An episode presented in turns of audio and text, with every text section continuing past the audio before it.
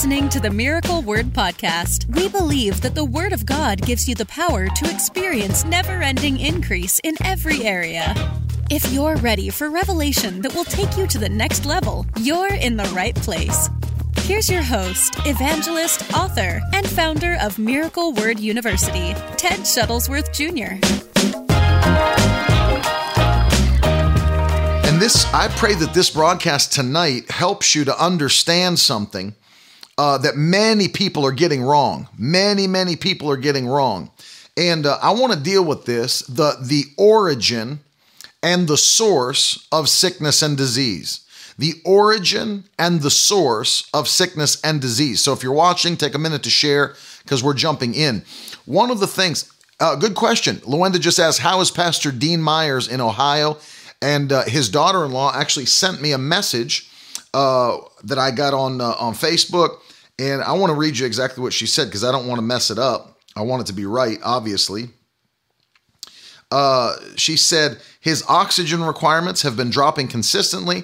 They even started talking about letting him go home in just a few days. So we go from ICU, getting ready to intubate him, uh, were the place where he was having extreme issues, and now they're talking about letting him go home. So let me just tell you something: miracles are taking place. Prayer works. He's doing better, better, better. And so uh, I'm going to keep on praying till he's home and uh, strong and doing well. We love our, uh, our, our friends that are standing with us in the ministry, and he and his wife Terry are two of those people full of faith. So we love them very much. But tonight we're talking about this. James watching from Raceland, Louisiana. We're talking about uh, the power of God to heal, but also, and more importantly, the origin of sickness and disease and uh, no, no, no. His oxygen requirements are dropping. They're taking, meaning they're taking him off oxygen and letting him breathe on his own. That's that's what I was saying. Not his oxygen is dropping. His oxygen requirements are dropping. And so uh, the reason that this is so important, so many people have an issue understanding the origin of sickness and disease. And because they do, it hinders them literally from being able to receive miracles from God miracles from heaven. And so tonight, I want to deal with this. I remember back when um, Hurricane Katrina hit and uh, all these different problems we've had. And hap- it happens every time there's a natural disaster. There's always somebody that gets on television or jumps on, you know, the internet and starts posting that the reason these things happened was because uh, God's judging so and so, or God's judging America, or God's judging another nation. Uh, when when Katrina hit, Louisiana, there were people that got on television and got on the internet and said the reason that the hurricane came is because God was sending it as a judgment because of all the voodoo that's going on in New Orleans and all the magic and whatever, all the godlessness. And then that's why it came and it was destroyed. Then, when it happened in Haiti and all the issues happened in Haiti, the guy said, well, God was judging Haiti because of all of the uh, pagan uh, things going on, all of the uh, all the demonic things happening on the island. You know, you go through anytime there's there's something like that happening, people get up and talk about how God's judging this place or God's judging that place. You know, well, that now then people are, are, are, trying to explain away. Well, how come this? Why is it that this uh, coronavirus is sweeping through the earth? Well, God's it's just a sign of the times, brother. God's judging the earth for its wickedness. No, that's not true. That's not true at all. And uh, the reason that I want to take a broadcast to talk to you about the origin of sickness and disease and why you can believe for miracles is because if you get this wrong, it will actually keep you from receiving from God. It's very important to understand that. There are some people that can't even stand in faith for their miracle because they are unsure whether or not God wants them to have the miracle. Now, this, let me tell you, this is hurtful to the body of Christ. Go with me to the book of James.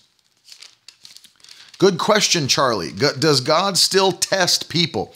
God will never, ever test you with evil things, ever. Especially things that Jesus' blood redeemed you from.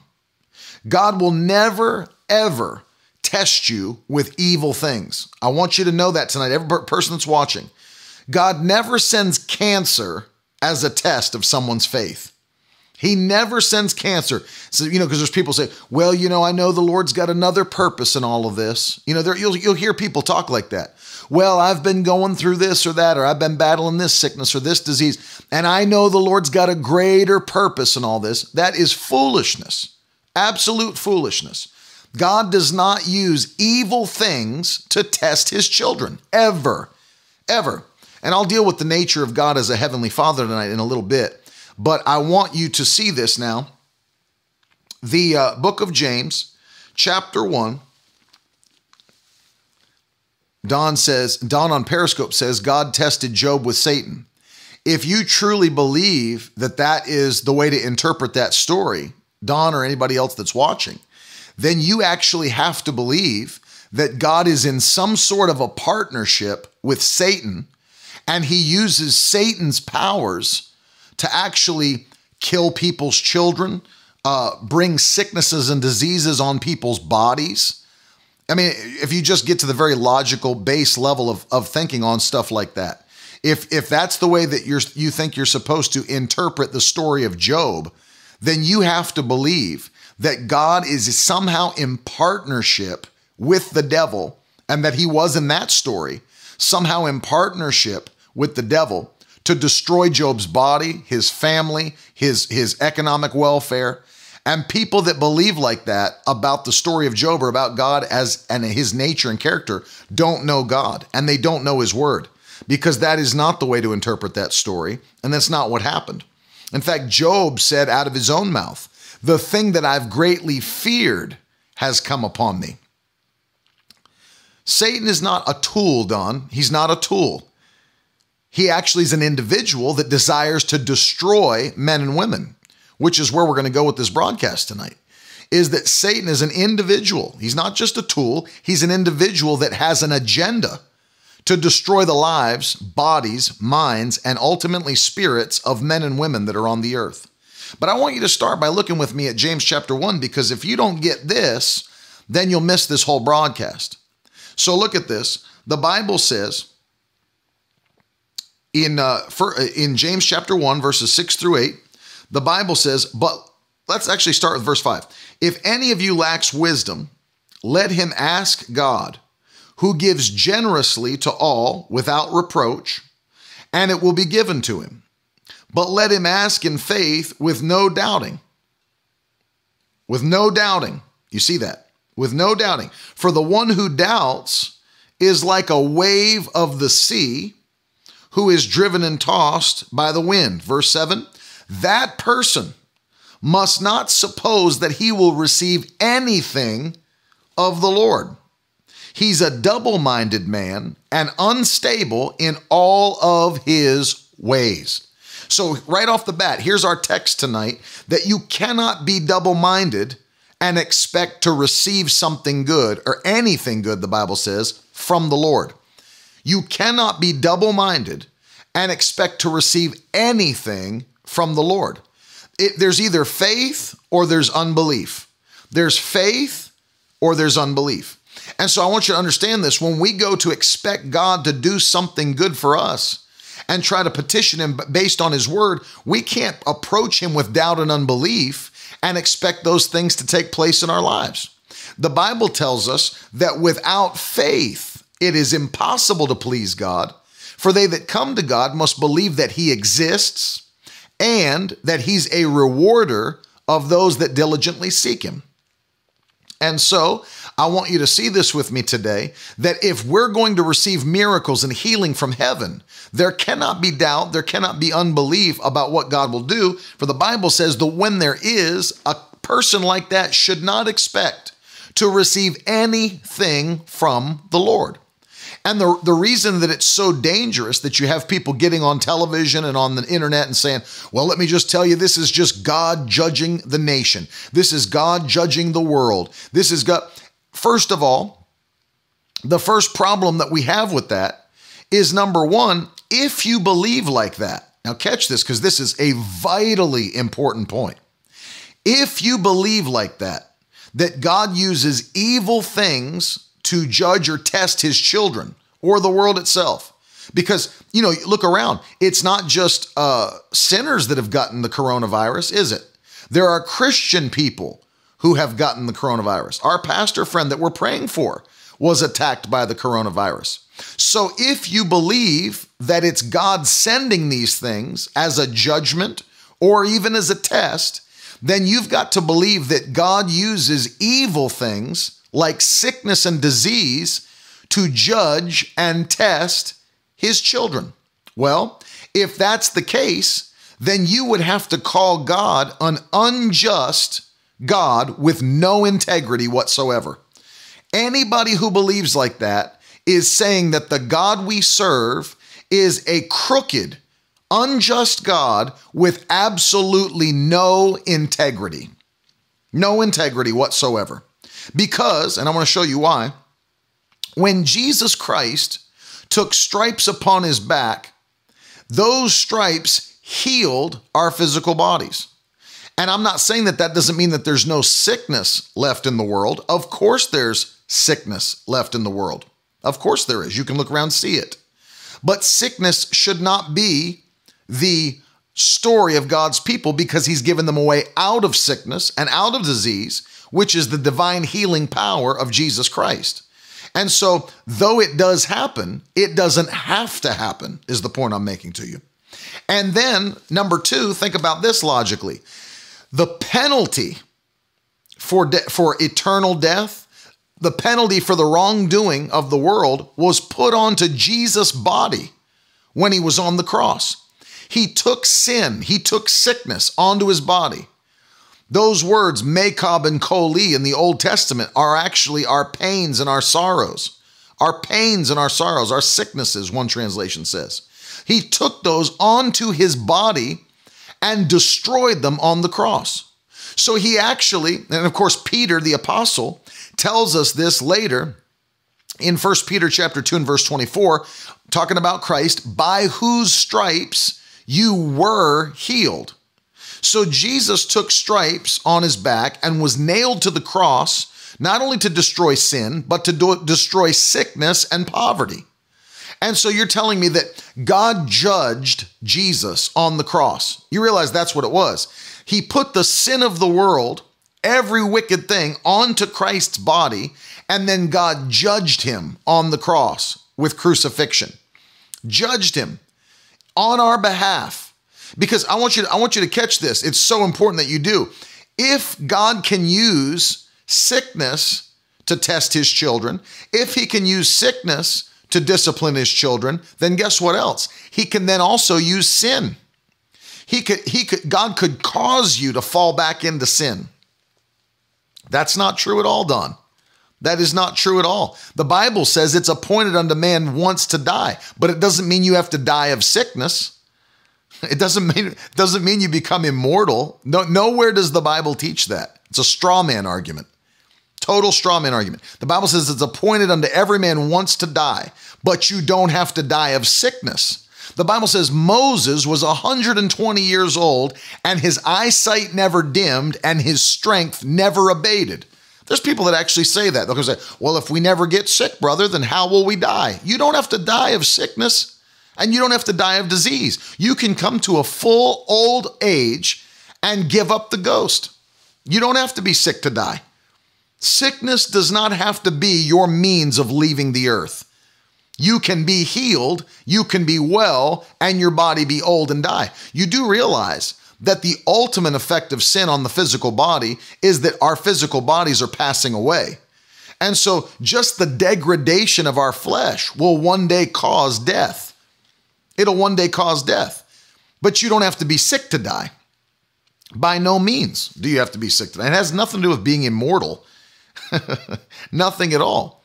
So you understand that if God would use sickness to test his children or sickness to come against his children, then he would also have to be allowed to use sin. He, he could be able to force you back into sin to test you because they were both judged at the same time on the cross as Jesus was crucified and judged by God, who ultimately ended up turning his back on his son.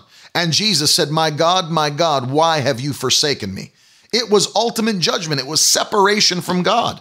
what we were supposed to go through because of our sins and our trespasses. But Christ took it upon his body, nailed it to the cross, took stripes upon his back, and destroyed the power of sin and death, and destroyed the power of sickness and disease, and he destroyed the power of poverty.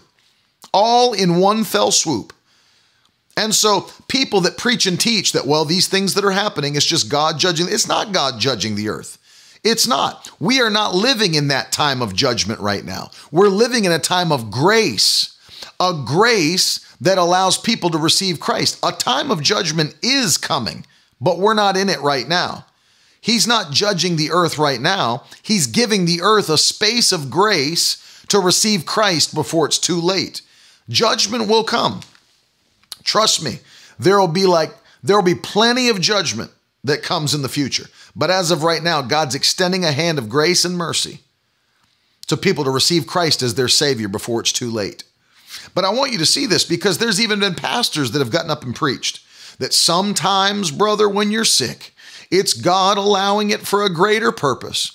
It's God allowing it to teach them a lesson or make them a stronger believer, make them rely more fully upon Him. And that is absolute foolishness. It's absolute foolishness. It would mean that God Himself is double minded. After telling us not to be double minded, He then would become double minded Himself because His desire was to redeem us from sin and sickness through Christ and then take that back and put it back upon us again.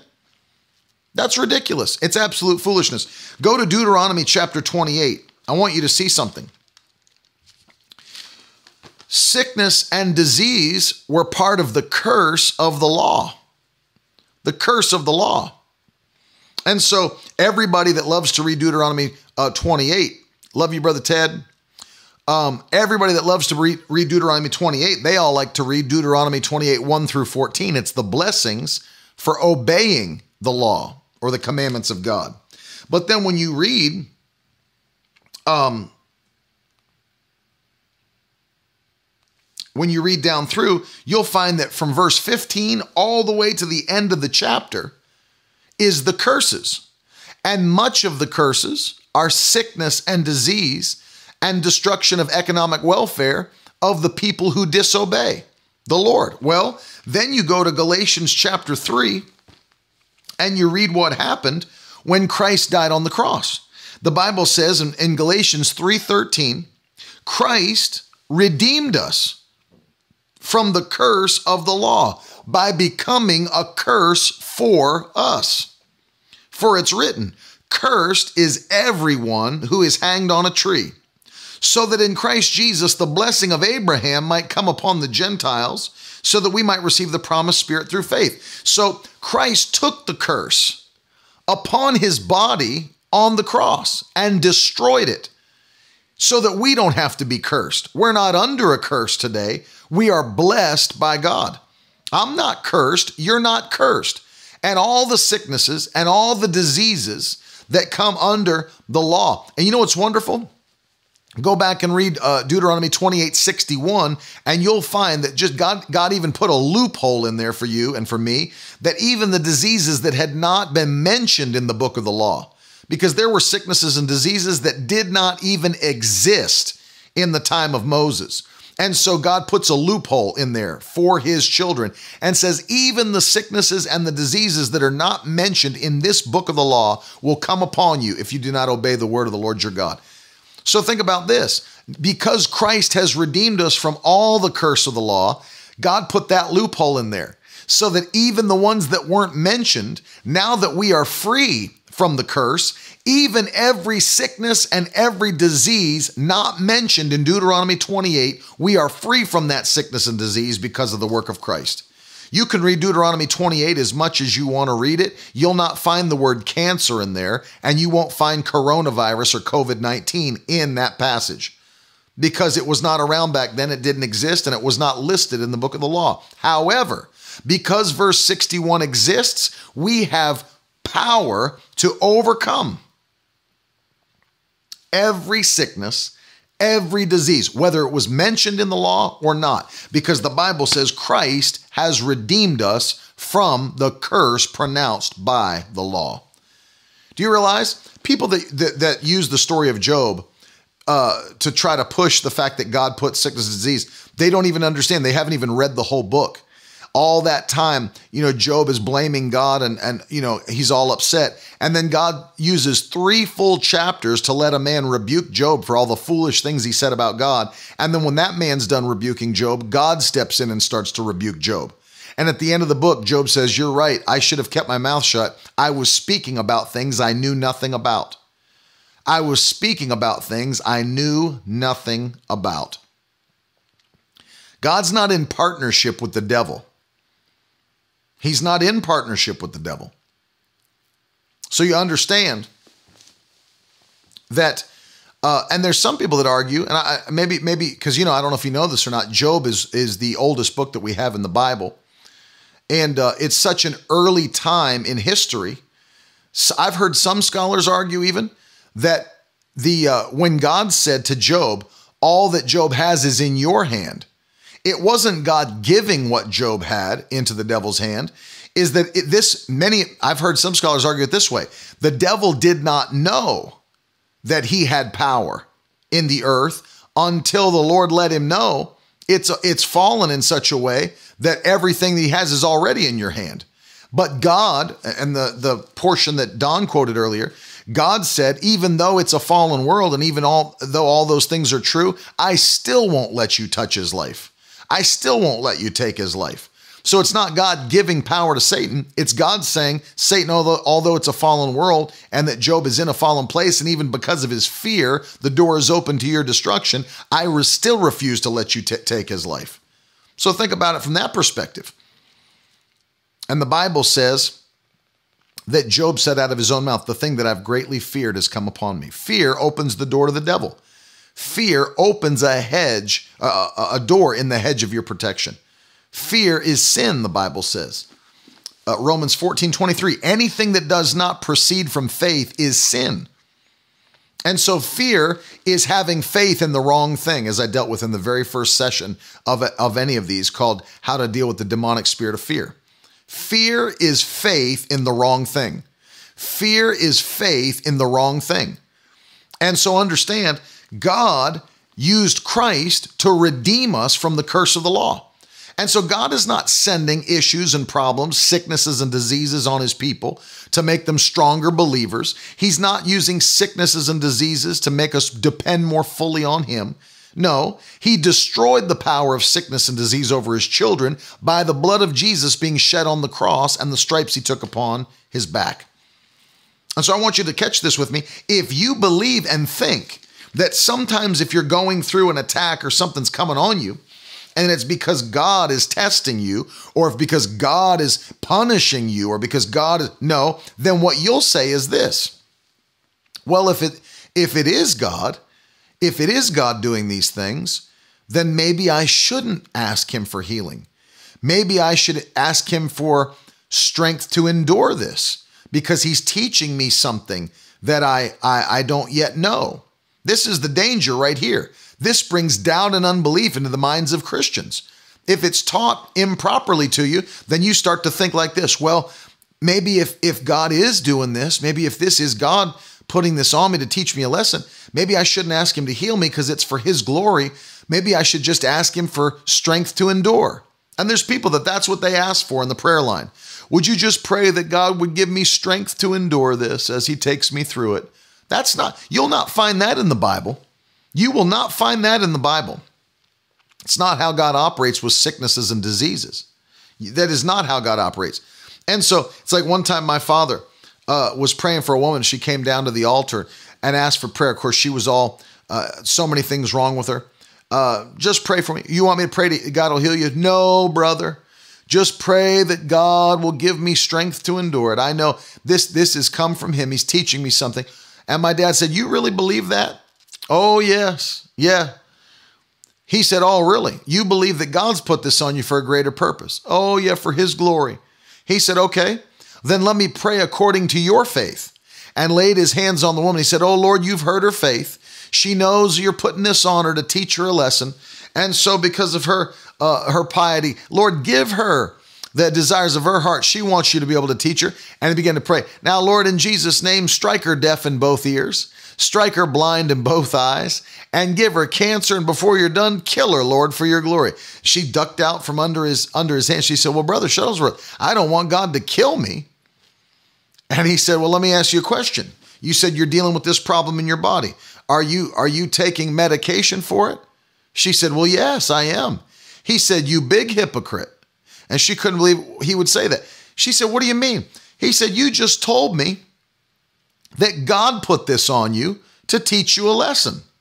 She said, Well, I believe he did. He said, Well, if God gave it to you, why are you taking medication to try to get it off of you? If it came from God, it's for your benefit. It's for, for a good thing, not bad. Why are you trying to get rid of it? And she said, Oh, and she dropped her eyes. She said, Well, Brother Shuttlesworth, she said, maybe, maybe I just don't have enough faith to be healed. He said, That's not true either. I just got done preaching to you for an hour. You've got an hour's worth of faith. He was trying to get into her mind. It's not God that sends the sickness. It's not God that sends the disease. It's not God that does the evil thing. And so don't attribute the works of the devil to God. Don't attribute the works of the devil to God.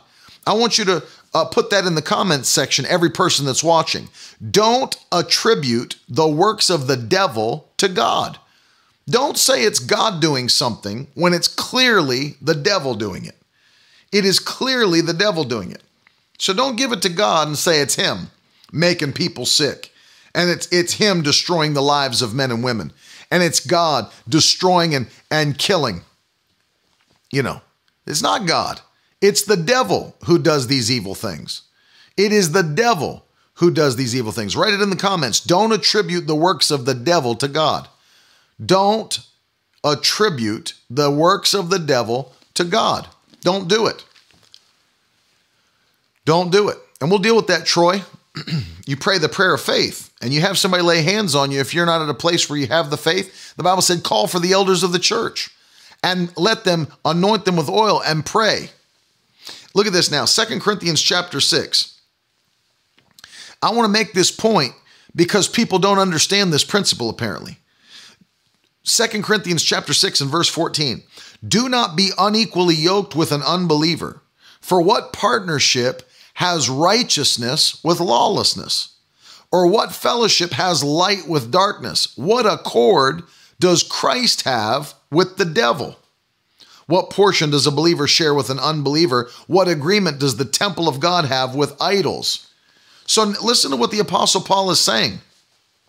Light does not have fellowship with darkness. Christ does not have fellowship with the devil, nor does God. Nor does God. So if you believe that way, you have to come up with some kind of crazy theology that somehow God is in partnership with the devil and using the devil to start to put sicknesses and diseases on people for his glory, and that God and the devil are in somehow in some kind of evil partnership behind the scenes to make these things happen. And that's not the case. That is not the case. If you want to know what the truth is, go to the Gospel of John, chapter 10. This is the verse that Dr. T.L. Osborn called the gospel in one verse. John chapter 10 and verse 10. Listen to what the Bible says. The thief comes only to steal and kill and destroy. But I came that they might have life and have it abundantly. Abundantly. So, catch this. The Bible says it is the thief that comes to steal and to kill and to destroy. If something's stealing your health, it's not God, it's the thief. If something is trying to destroy your body, it's not God, it's the thief. So understand if you're a child of God, God is not destroying his children. How foolish do you have? I mean, you think about God. You think he's a God that destroys his children? Do you think he's a God who destroys his children? I mean, I am so far. I'm a I using myself as an example, I am a natural man. I am a natural father. I am not God the Father. He is so much more of a perfect father than I am. But me just being a natural father, I don't ever want to see my kids suffer. I don't not one, not only not one day, not one minute of one hour of one day do I want to see my children suffer. And I'm sure you don't either. I'm sure you don't either. But look what Jesus said in Matthew chapter 7.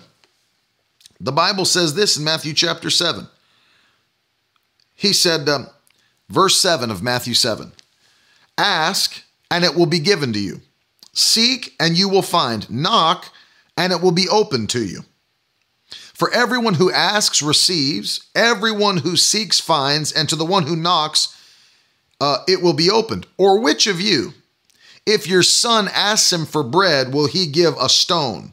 Or if he asks you for a fish, will you give him a serpent? Verse 11 If you then, who are evil, know how to give good gifts to your children, how much more will your Father who is in heaven give good gifts to those who ask him?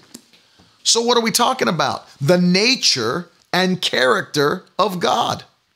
The nature and character of God. God is a loving heavenly Father. He does not, he does not put evil things on his children. Absolutely not. And so, what is God? God takes the blame. God takes the blame for the things that happen in the natural realm because people don't understand his character or, or understand his nature. Say, well, God put this on me. Oh, really? You, if God, let me just say it this way, help you understand. If God did half the things that people say he did, if he was a natural father, child protective services would be at his house in hours taking his children away from him. If God did half of the things that people say he did, then God could be considered a child abuser. If God is putting cancer on his children to teach them lessons, if he's putting the coronavirus throughout the world to teach people lessons and to get uh, to get people to depend more fully upon him, then God's a child abuser. Then God is not a loving heavenly father. God, because people, yeah, of course, God doesn't stop things you know, you, you, people, Allison said, well, people say, well, he allowed it. Why didn't he stop it? Because God has given dominion and authority to his body on the earth. God allows what you allow. You have to remember that. God allows what you allow. I'll give you, I'll give you a, per, a perfect example in the New Testament. Do you think, uh, if you think that if God was all, po- first of all, if you think God is all powerful, then you understand you believe in his omnipotence, which we all do. However, although God is omnipotent, God will not violate your free will, and God will not violate his word, and God will not do things, as I said at the beginning of this broadcast, uh, if you are literally in a place of doubt and unbelief. And a perfect example of this is found in the Gospel of Mark, chapter 6. I want you to go there with me. Mark chapter 6, verse 1. Here's to every person that might be watching the broadcast that says, well, if God, God allowed it, so, so why didn't he stop it? If he's all powerful, um, how come he didn't stop it? How come he did? And so I want you to see this. Oh, wow. Got a naysayer, got a naysayer on Facebook. Ira Kelly with the snarky comment about sowing and reaping. Somebody has a little attitude about sowing and reaping. Ira Kelly does uh, Mark chapter 6, verses 1 through 6. I want you to see this. To every person who thinks, um, well, the reason uh, the reason that uh, that there happens because you know just God God allowed it, and that's the same thing because He's all powerful. So if He allowed it, then why didn't He stop it? Well, let's go to Mark chapter six and find out why. The Bible says Jesus went into his own hometown, and his disciples followed him. And on the Sabbath day, he began to teach in the synagogue, and many who heard him were astonished, saying, Where did this man get these things? And what is the wisdom given to him? How are such mighty works done by his hands? Is this not the carpenter, the son of Mary and brother of James, Joseph, Judas, and Simon? Are not his sisters here with us? And they took offense at him. And Jesus said to them, A prophet is not without honor except in his hometown, among his relatives, and his own household. Catch verses 5 and 6. The Bible says, And he could, he could do no mighty work there, except for laying his hands on a few sick people and healing them. And he marveled because of their unbelief. He marveled because of their unbelief and went about the villages teaching and preaching. So here's a story where people are sick and need miracles and need healing. And are you going to tell me that Jesus, who is the Son of God, who is God in the flesh, you're going to tell me then that Jesus went back to his hometown with the intention, because the Bible tells us he had this intention, with the intention of going in there and healing them and healing all that were hurting. But the Bible says, and could not do, could not do what he wanted to do because of their unbelief. Now you're going to tell me it's because God put the sicknesses on those people? Or did Jesus go in there to heal them and could not do it? See, the comments that Ira's putting on Facebook are, it's what most people don't understand. That's why I'm, I'm, I'm assuming Ira is a woman. That's why she doesn't understand, and many people don't understand. She comments, the same God that destroyed Sodom and Gomorrah is the same God in control today. That's true. That is true, Ira. That is the same God. However, I want you to understand something. Sodom and Gomorrah were two twin cities so filled with vile sexual perversion and sin that God actually brought judgment onto those cities. But what did he do, Ira, before he brought judgment onto those cities? He sent two angels into those twin cities and took all of the people who were in covenant with him out of those cities before he destroyed them. That, by the way, is a picture of the rapture of the church in the Old Testament. Judgment will come again but we're not going to be here for it. And it's not happening now. And all of those people in Sodom and Gomorrah are people that had turned their backs on God and were so perverse, God had to destroy and judge the city. But before he let one piece of fire or brimstone fall, two supernatural beings grabbed God's people, Lot and his family, who were in covenant with Abraham, and ripped them out of the city before it was too late. And so, yes, of course, he's the same God of today.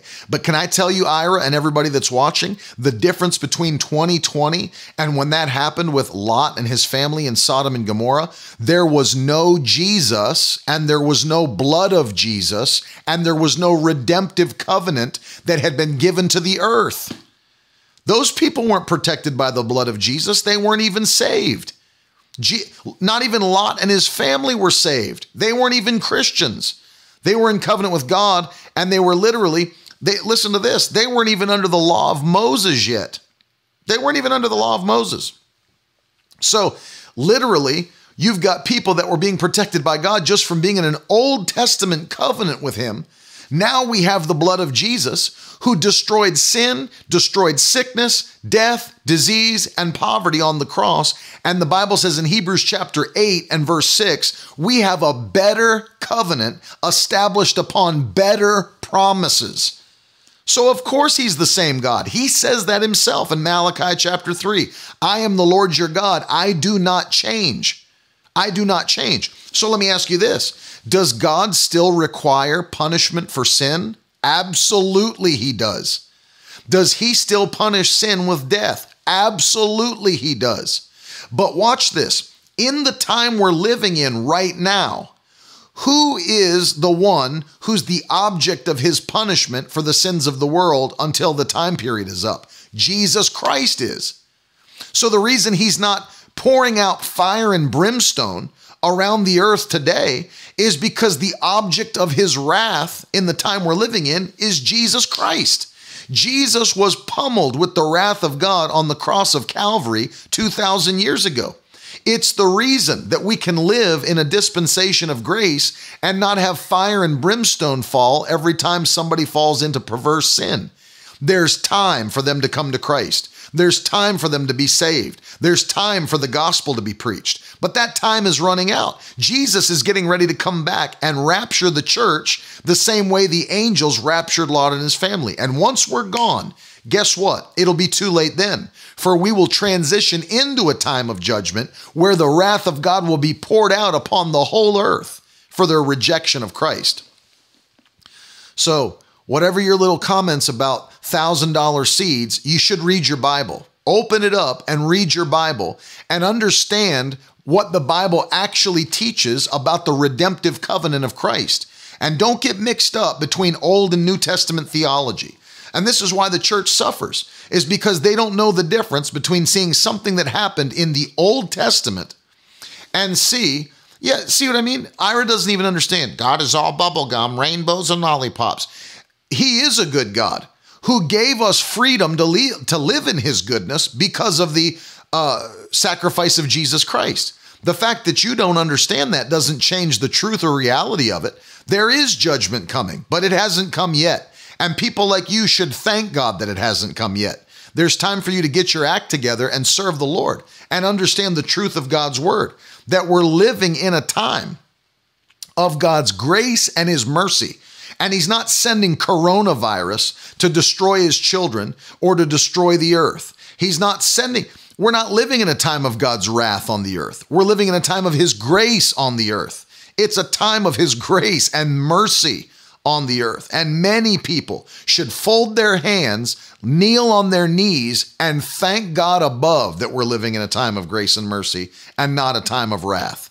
Because that time is coming, but it's not here yet. But God has anointed people like me and others to be a, a person who stands up and warns those that don't know. Christ is coming, judgment is coming, wrath is coming. It's time to get right with God before time runs out and Jesus comes back. Because once he comes, there will be no more time for people to get right with God the way that they can now. There will be no more time. And so you understand that the reason God's not doing it the same way he did in the past, it's not because God changed. Nobody's preaching God changed. He said, I remain the same. Hebrews 13 says Jesus Christ is the same yesterday, today, and forever. God never changed. That's not the point we're making. Listen closely. What changed? He sent somebody to be the one who would stand in our place and take the judgment for our sins. And then anyone who accepts that sacrifice by faith is exempted from the judgment of God. Anybody who does not accept that sacrifice by faith will endure the wrath of God. It's not an it's not a, a complex thing to understand. It's easy to understand. Christ created a, an umbrella of God's wrath so that we could stand under the umbrella protection of Christ's blood and not partake in the wrath of God. Those who refuse to come under the umbrella are going to get wet with the wrath of God. And that's that's how it happens. And so Ira, after having said all that, I'd like to challenge you to sow a thousand dollar seed.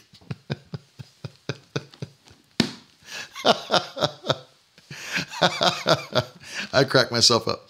Uh, but the Bible, the Bible teaches, think about this. The Bible teaches, I'm still laughing. The Bible teaches that it is not God who is the origin of sickness and disease. The thief is the one who comes to steal, kill, and destroy. Do you know what the Bible says? I mean, show me one place in the New Testament. Show me one place in the New Testament where Jesus Christ came up to somebody or they came up to him and they were battling sickness and disease. And Jesus, instead of healing them, said, Well, you know, uh, I can't heal you because really this is uh, my father put this upon you to teach you a lesson. And so I refuse to heal you. I, I can't help you. There's nothing to be done because my powers here have no, they, they will not have any efficacy in your life because my father planned this for you for his greater purpose. You're not going to find that in the New Testament. Anytime Jesus encountered sickness and disease, he treated it as an enemy and destroyed it by supernatural power. The Bible says in 1 John chapter 3, I want you to go there with me.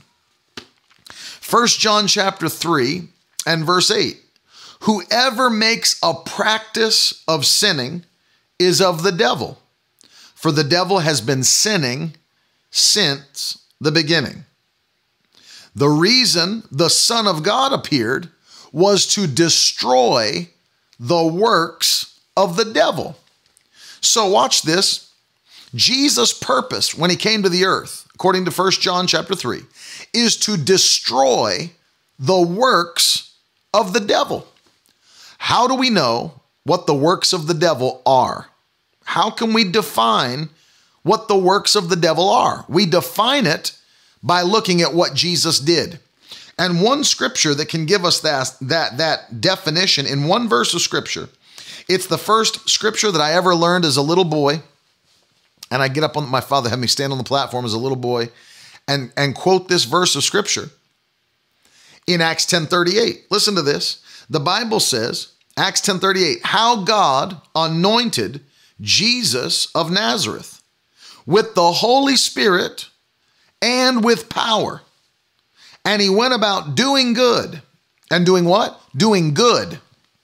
What is good? They're about to define it. Doing good and healing all. Healing how many? All who were oppressed by who were they oppressed by? The devil. For God was with him. So look at this in one verse of scripture. God God's the one who anointed Jesus of Nazareth with the Holy Ghost and with power. And then he went about doing good. How? By healing all who were oppressed by the devil. For who was with him? For the Lord was with him. So notice this, Jesus came to destroy the works of the devil. What are the what are the works of the devil? One of the works of the devil is sickness and disease. Sickness and disease. And the Bible says he healed all those who were oppressed of the devil. The devil does the oppressing, God does the healing. The devil does the oppressing, Christ does the healing. Put it in the comments, every person that's watching. The devil does the oppressing, Christ does the healing. The devil does the oppressing, Christ does the healing. Don't ever get that mixed up. Many people have. That's why they're not healed. That's why they battle week after week, month after month, day after day. The reason they can't have faith, they're double minded because they think maybe, just maybe, God put this on me to teach me a lesson, to help me to be a stronger believer, to, to give me more. I want to just rely more fully on you, Lord. That's why I know you gave this to me. It is the devil who does the oppressing, Christ does the healing. That's right. Pop it in the comments wherever you're watching from. The devil does the oppressing, Christ does the healing. In Jesus' name, He's the healer. Show me one passage of scripture where Christ approached someone and they were doing great. They were doing great. And they said, he said, how you doing? And they said, I'm wonderful. I feel stronger than I ever have. I'm, I'm just, I feel so awesome. And he said, well, let me help you here. Let me lay my hands on you and just impart some sickness into your body. Because you're doing too well, in my opinion. I think you need to tone it down a little bit and just start relying more fully on God. So I know you feel great right now. I know you're doing, but let me lay hands on you and just impart some sickness into your body. Show me one place where Jesus imparted sickness into someone's body. Show me one place. You know, you've got there's people in this generation, they're, they're so foolish that they'll say, well, if you see somebody getting healed in a church meeting, you know, that stuff doesn't happen anymore. I know there's people that are watching me on the broadcast right now. You might have come out of some kind of a den- denomination where they taught you that the Holy Spirit doesn't move like that anymore and that he's no longer operating like that anymore. And now, you know, he doesn't he doesn't heal like he healed in the early church. That was all for the establishing of the church and you know for the uh, the appointment of canon and all that. But once that was all done, you know, so if you're seeing that happen, it's probably just a it's probably just a, a deception of the devil. And then, then they got God making people sick. And then if you see healings happening, that's the devil trying to deceive you to believe it's still happening. So what they've got now is a theology where God is making people sick and the devil is healing them. They've switched the whole thing around. God's the one making people sick and the devil's healing them. That is so stupid. So stupid.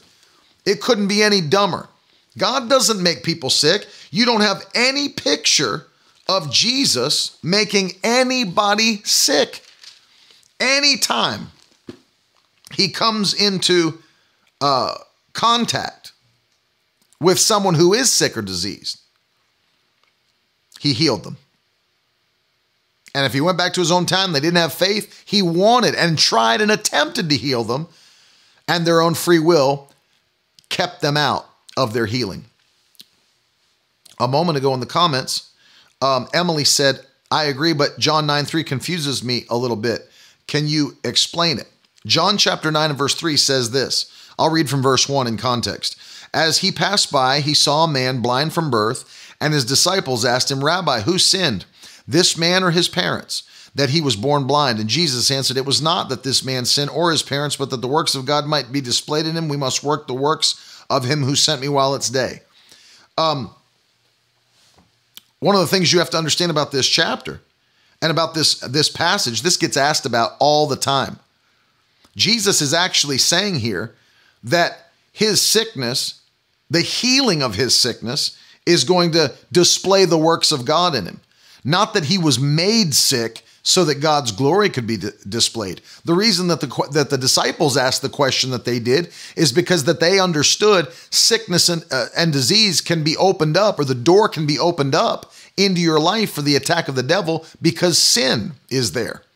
Sin, wickedness, disobedience to the word of God, just like in the Old Testament, can open the door to the devil in your life. That's why they asked the question. Jesus is saying, no, it wasn't because of sin. He's saying, but we're going to see the works of God manifested in this man's life. It has nothing to do with God making him sick or God making him blind for his own glory. No, that's not what he's saying. He's saying that the works of God are going to be seen in this man's body as the healing comes. And notice this as you read it all together. It's not that this man has sinned or his parents. Now look, but that the works of God might be displayed in him, we must work the works of him who sent me while it is yet day, for the night is coming where no man can work. You see that? Same, same as Lazarus' tomb. Do you think that Jesus caused Lazarus' death? Or did he show up in time that only he would get all the glory? Only God would get all the glory. God never makes somebody sick. And Jesus here is not saying that God made this man blind. That's not the point of the story. It's the, the point of the story is that the man's blindness will bring glory to God when the works of God are manifested in his life. You see that? That's the important thing. He's saying the works of God are going to be displayed and then God will get glory for his healing. Good question. So I want you to see this with me. The Bible says that he healed all those that were oppressed of the devil for the Lord was with him. Anytime Jesus encountered sickness or disease, he healed it and caused healing to come. Now, this is a very, very important thing here. I want to show you this, and I'm going to pray for you guys in a moment and believe God for healing in your own lives. And, and there's been people asking uh, for healing. And would you pray for me? I had somebody that said last time, Would you please pray for me? Please, and we're going to pray. I'm going to pray the prayer of faith in just a moment at the end of this broadcast, but I want to show you something first.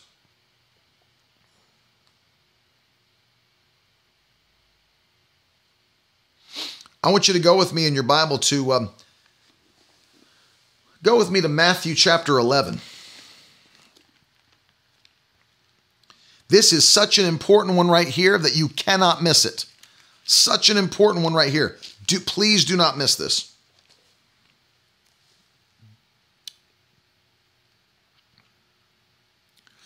Here is something that is so yes, this will be this will be on YouTube, Troy. All these are airing on Facebook, YouTube, and Periscope simultaneously, Twitter. So they will all be, uh, and we have also created a playlist with all the Spirit of Faith sessions. If people want to binge them, they can binge them.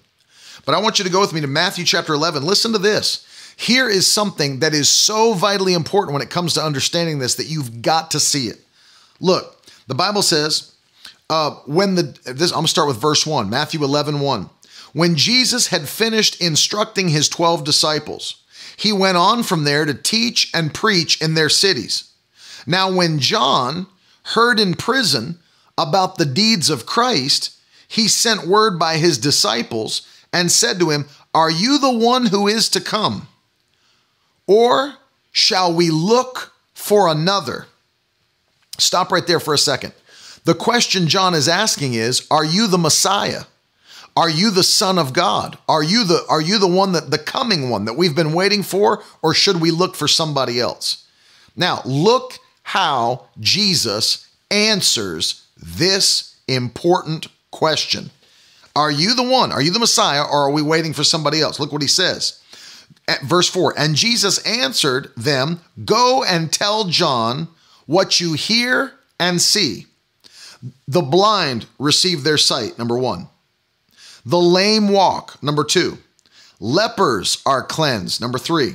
The deaf hear, number four.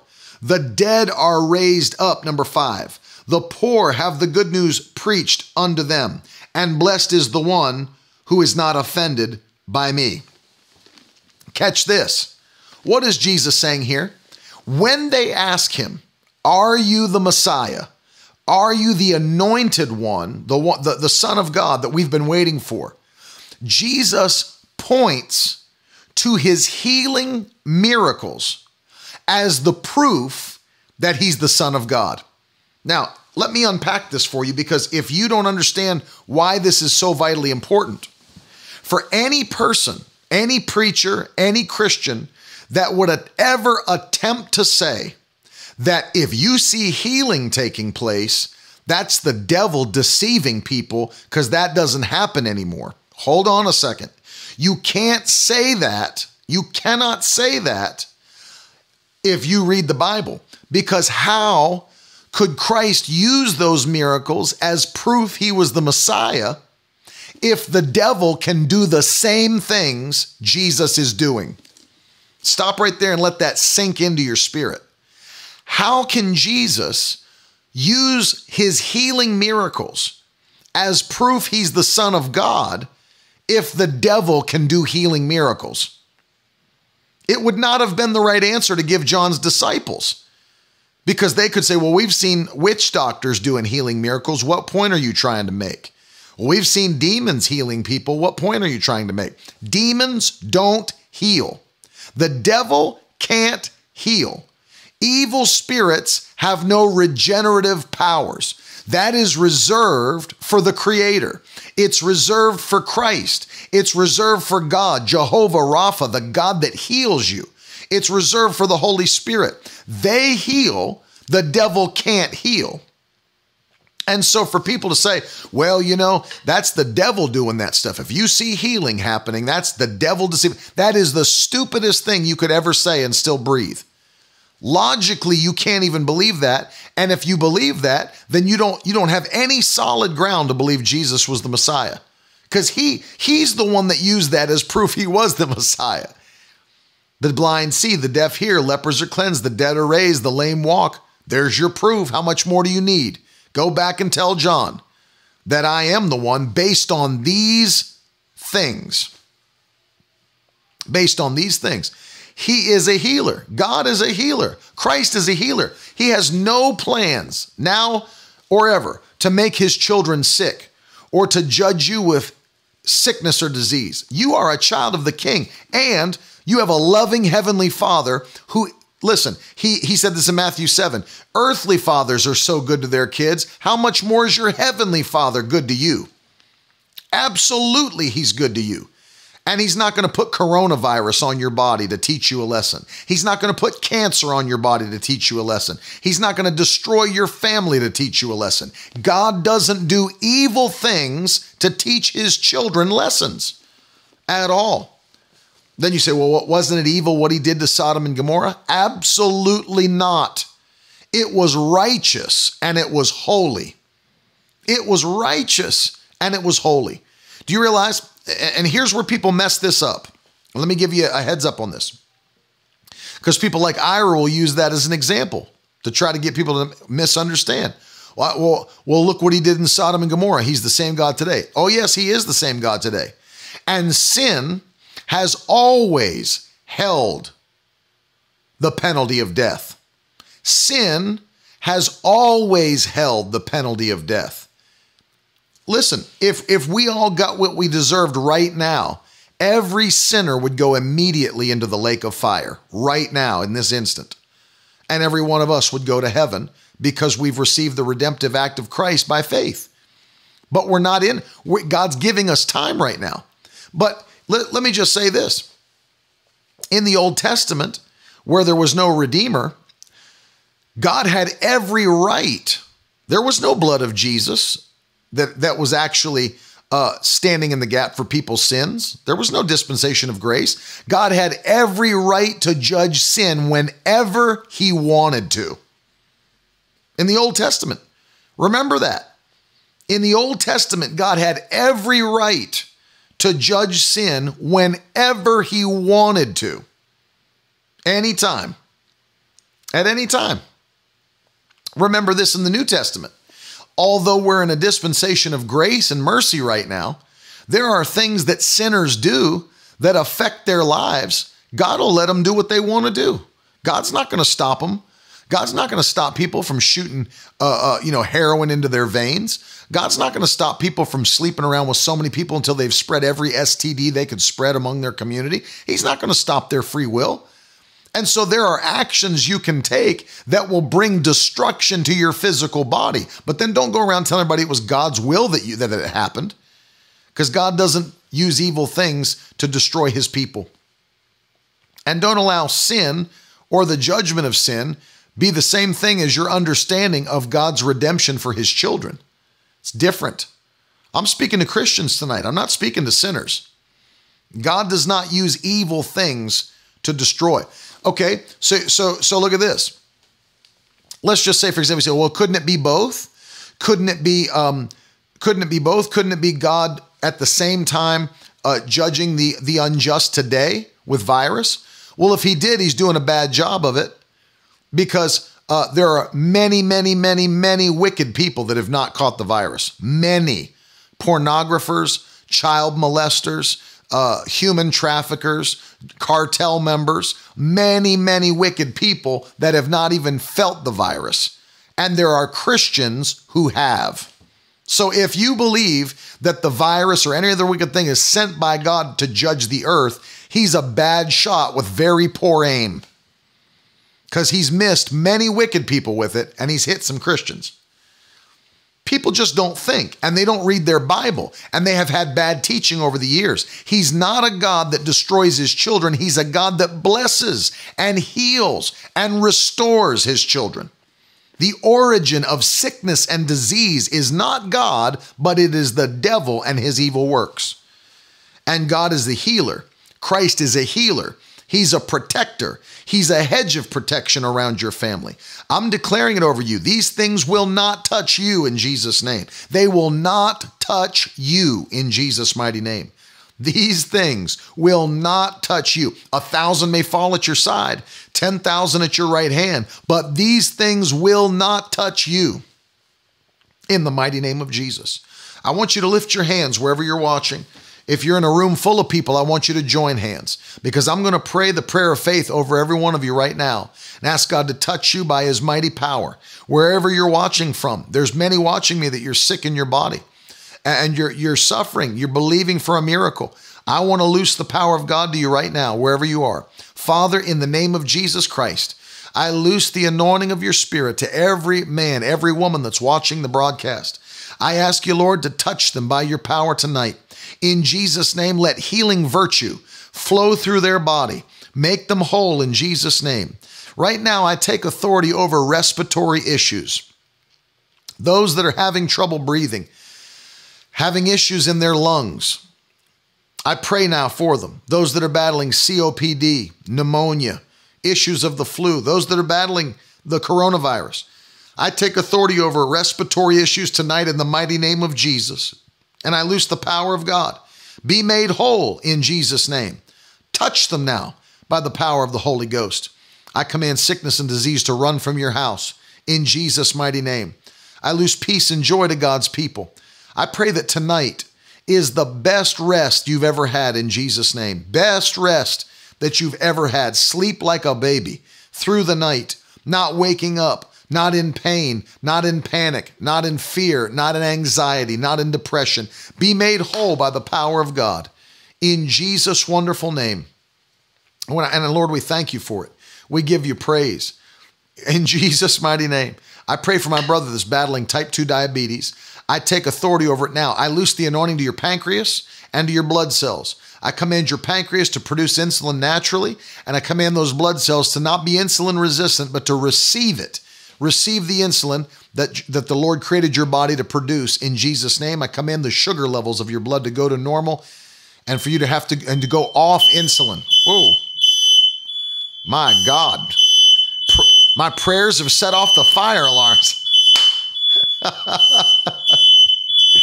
I'm praying so hot in here that the fire alarms are going off. right in the middle of the prayer. My God, the fire alarms have kicked off in the house. in Jesus' name, receive it, Troy, by the power of God. I command you get better, better, better, better in Jesus' name. Better, better, better in Jesus' name. My God, if I start praying like that, who knows what's going to happen in this neighborhood? Amen. Amen. Amen. That's it. Fire. Fire. Folks, as you can hear from the fire alarms, what we really need to pray for is my wife's cooking. So, would you ever just stretch your hands towards Carolyn as she attempts to cook another meal in the kitchen? They usually end up in burnt little bricks. No, I'm kidding. She's a great cook. in Jesus' name. I'm so happy you guys are hanging with me tonight. I love Lakeside Assembly of God Church. It's good to see you on tonight. Jill's laughing.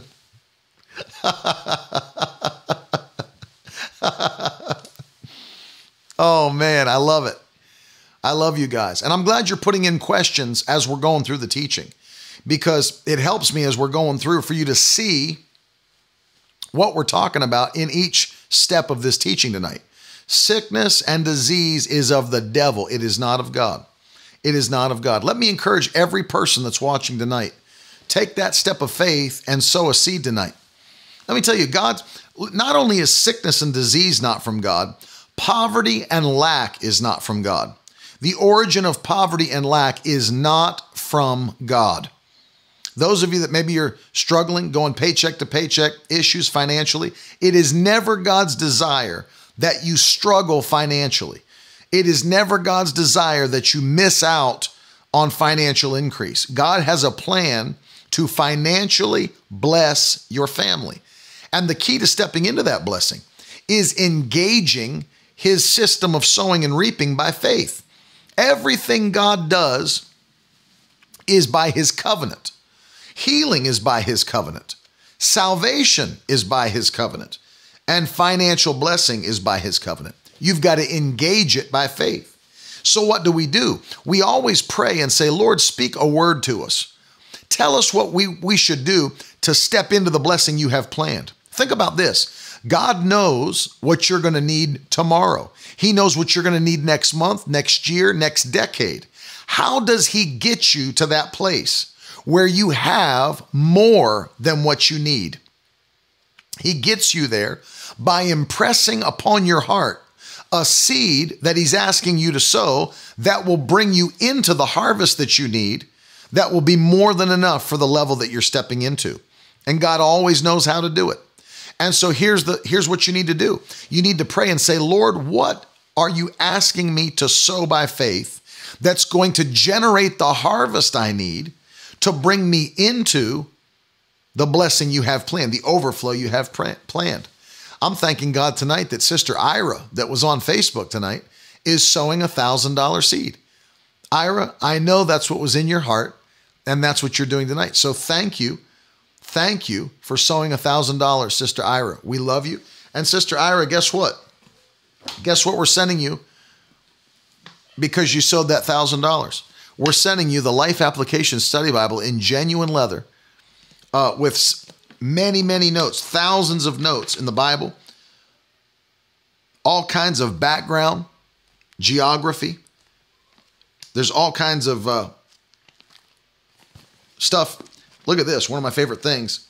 I love when they do, they'll pick a person in the text and they will actually do an outline of that person's life, what you need to know about it.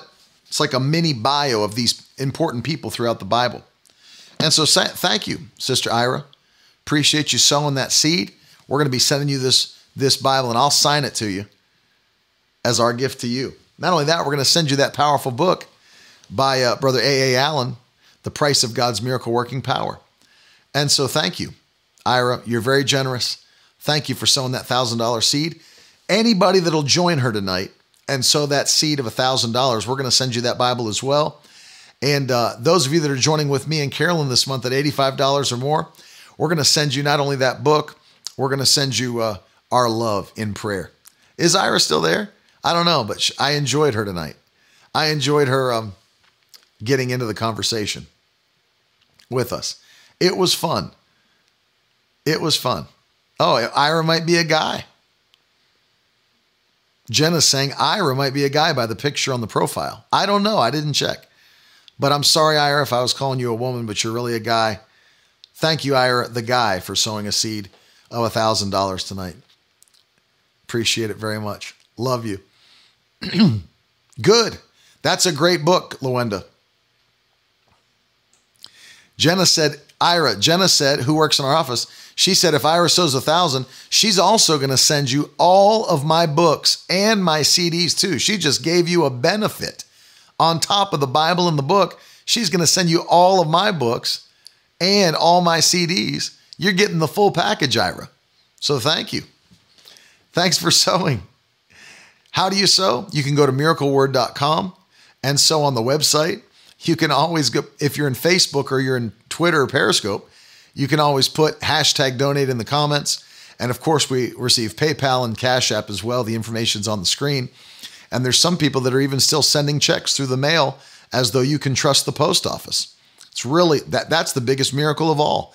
That when you put something in the US Postal Service hands, it gets to where it's going. We do love you, Ira. We appreciate your faithfulness. Appreciate it very much. Hopefully, he's not like stomped off into a corner somewhere with his arms folded, huffing and puffing and being upset and offended. I'm on, yeah, of course, Mike. I'm on tomorrow. I'll be on every day at seven. Of course, Monday, coming back on uh, ten thirty and uh, seven o'clock. But of course, tomorrow, which is Sunday, I will be on at seven p.m. for Spirit of Faith session number six. Uh, tomorrow night, not going to miss it. I'll be right back. I want you guys to meet me here, and uh, it's going to be great. I'm, I'm loving these sessions, man. I feel the Holy Ghost. I feel the Holy Ghost on every single one of these sessions. If you didn't get a chance to share, please, please take a minute and share this broadcast. It will help people. Let me just tell you, this is not being preached. People are hearing the wrong thing. It's keeping them out of their blessing. Jenna said, Ira's in a dark closet, sitting Indian style, just mad. Just mad. Yes, uh, Cora, we're not we're not live on Saturdays and Sundays in the morning, just Monday through Friday. yeah, man. I'm also going to be po- po- uh, posting something in the morning though, because it's Sunday morning tomorrow. So I'll be preaching. I'm not going to be live like this, but I will be preaching to you, and it'll be live on YouTube, Periscope, and Facebook tomorrow morning uh, at 10:30. So there'll be a little praise and worship, and there's going to be a full message. I'm going to preach a full message of faith to you live online in the morning. So you can join for that. Won't be me like this, but it'll be me preaching live in a service. And we're going to air it for you guys uh, to have something. I know many of you can't go to church because the, the churches are closed. So we're going to do that to build your faith in the morning. So tomorrow morning at 1030, I'll be uh, preaching live. And then tomorrow night at 7 p.m., I'll be back just like this for the Spirit of Faith sessions. And you're not going to want to miss it, man. It's going to be good. It's going to be really good. Amen. Thank you. Scott said, enjoyed the word you shred. I think he means shared, but I'll take shred too. Uh, that's a compliment to me that I, that I was shredding. Thank you very much. Not shredding in a bad way. That's right. Absolutely.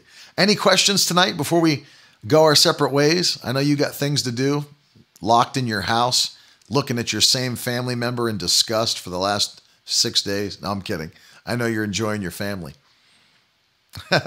yeah, and we, we keep popping them in that playlist on YouTube.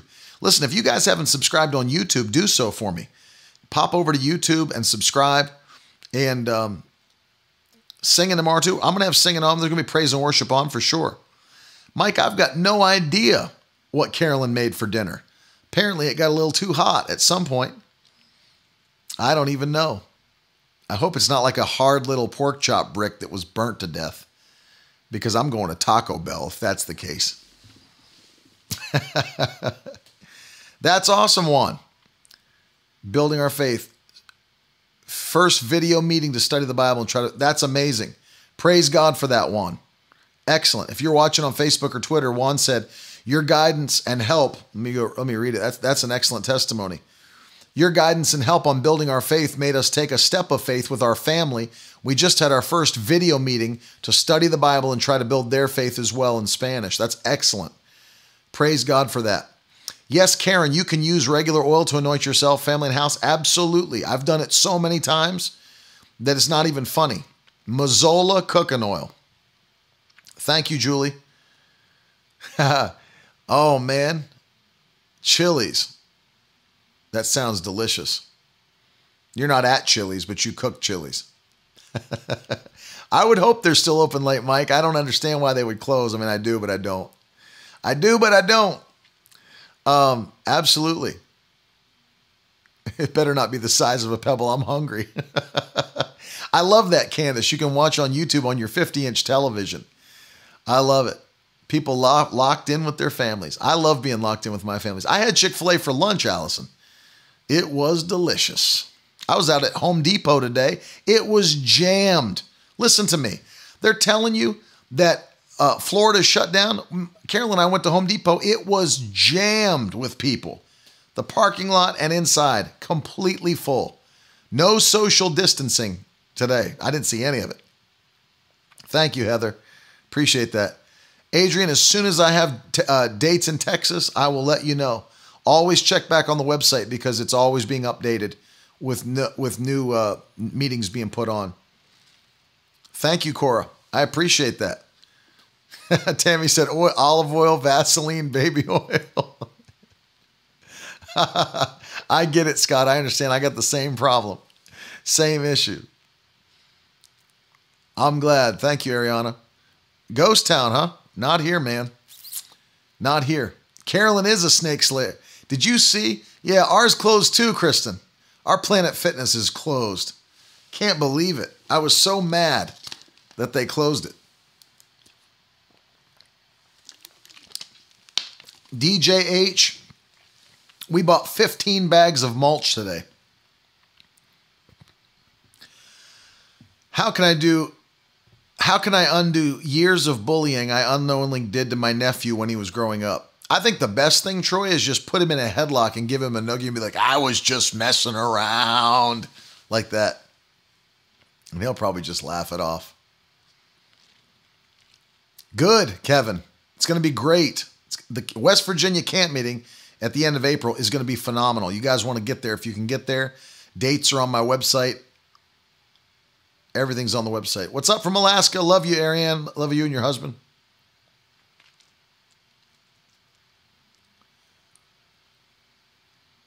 Sure, it was just magic. It was demonic magic and manifestation, Patricia. She's asking how Pharaoh's magicians were able to turn their rods into snakes. It was just demonic magic. Demonic man. Of, Al said, "Give him a wedgie." That was just demonic demonic manifestations, but that's why uh, Aaron's rod ate theirs up. That was God showing His power, and it was a it was a statement. Love you guys up at Harvest Church, of course, Clifton Park. Love you all so much. Baked walleye fish, fried red potatoes, onions, garlic. I love it. Pinto bean soup, organic corn, green beans. Listen, Carolyn, Carolyn's been tearing up the dinners since we've been in this, uh, since we've been home. She made phenomenal fillets the other night with shrimp. with rice, corn on the cob, made me little Brazilian uh, cheese breads that I love so much. I mean, she's been making, she made spaghetti and meat sauce that was off the chart. Last night, she made shrimp tacos and beef tacos with homemade cilantro cream sauce off the chart. I've been eating well, my friend.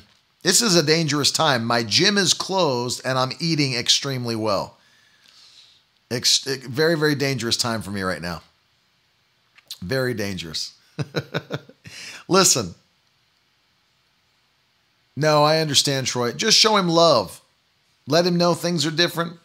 Apologize if necessary, if you haven't already, and just begin to show him love. Let him know that uh, you're sorry that it happened and that, that you wish that it hadn't, and begin to walk in love toward him. Thank you to everybody sowing seeds. I really appreciate you guys in love. Love you so much. Shut in cooking. That's right. Pinto beans make me want to puke, Jenna uh, good question. Samuel's asking uh, King Saul called Samuel back from the dead to hear from God. Was it really Samuel? No. In one part of the Bible, it says that that's what he saw. But if you read it in the other passage in the scripture, the Bible says it was a familiar spirit. You can't call people back from the dead in that way. You can't call someone's spirit back from the dead. The Bible says to be absent from the body is to be present from the Lord. Now, you can raise the dead, but you can't call somebody's spirit out of eternity. That's witchcraft. And that's what the Bible says that it was. He consulted a medium and then he saw a familiar spirit. And that's what happened in that situation. Yeah, exactly. I love Taco Bell. Yeah, Troy, take him to Taco Bell and tell him, hey, this is my gift to you. This is my gift to you. Your mom would crumple cornbread in a bowl of pinto beans and you weren't taken away from her by Child Protective Services? I can't understand it. I can't understand it. Listen, if you guys have any questions about the protection you have as a believer, get that. Get that. Blood on the door, the protective power of covenant. It's available at miracleword.com. It's available on uh, Amazon. It's available on Apple Books. It's available on Kindle. Go and get it. It'll bless you. It will open your eyes to understand how you have protection from the Holy Ghost no matter what's going on around the world. You are divinely protected by God. you guys are making me laugh, man. I should have been taken away for far worse. Jenna, you're making me laugh tonight. I love it. Well, you, you have to just do what you can, Troy, and then the rest is on him. You have to do what's right, and then, you know, it, the rest is on him. I also have a study guide, by the way, um, for that book, which you can get. Takes you through the teaching, gives you extra places where you can write in notes. It'll be a massive blessing to you guys. And uh, we want to make sure you get it. By the way, let me say this if you didn't get it or know about this yet, we just launched this brand new course on, on Miracle Word University, uh, Mountain Moving Faith. This will massively bless you and teach you more about what we're talking about how to have functional mountain moving faith what will hinder your faith, what will keep it from working, and then how God will use it to uh, do supernatural things within your own life and ministry. And then, of course, all of our courses are now available in a bundle that we're giving you 28% off. You get a quarter of those are actually um, you, basically it's like getting a course for free. And so there you 199 uh, for all three. That's what $50 a month we even allow you to do. Uh, so you can do all of that. By the way, this is the study guide for Blood on the Door. Let me see if I can get it right up there on, on the inside. Blood on the Door study guide. That's it. And, and going along with, uh, so you can get both of them if you want to do it like in a small group setting. No better, no better time to do it when you're locked into your house. So you can get Blood on the Door study guide and the book together. And I think there might be a special price for that on our website. If there's not, Tiffany, if you're watching, we could make one. We could do it that way if you wanted to. Um, but there's all kinds of issues in, or uh, issues, not issues, pages in here where you can actually it's asked it's got questions where you they give you questions and then you places for you to answers uh, put your answers uh, guides you through the teaching and uh, and and gets your mind thinking about what was taught. And one of the cool things that we added uh, were these sections, which are not in the book, but I don't know if you can see that. These things are called sword sharpener, and it goes into certain verses or words within the text and gives you background. Uh, these are called sword sharpeners. Gives you background on what's being taught. Uh, sometimes the Greek or Hebrew word, sometimes the background on a verse. So this is a huge, huge um, addition to the book that you can put together, and uh, it makes for a great study set uh, session or set for for group or personal study. Yeah, yeah, it's on the website. You can get it at miracleword.com, Kristen, and uh, it'll bless you guys. I love you guys so much. Thanks for hanging with me. Um, one of my favorite things. I'm playing it one more time before we go out tonight. My favorite song which is I'm a Pentecostal. I love, love that song. And uh, so we're going to end with that tonight. Thank you to everybody that gave. Thanks for everybody that's logged on. If you didn't get a chance to share, share it. People need this, man. I'll be back 10:30 in the morning for church online. I'm going to preach to you. There'll be praise and worship. And then uh, also tomorrow night, Spirit of Faith session, 7 p.m. I love you guys so much. Have a great night. Enjoy your family. Enjoy your dinner, and uh, I'll talk to you guys soon. Love you all.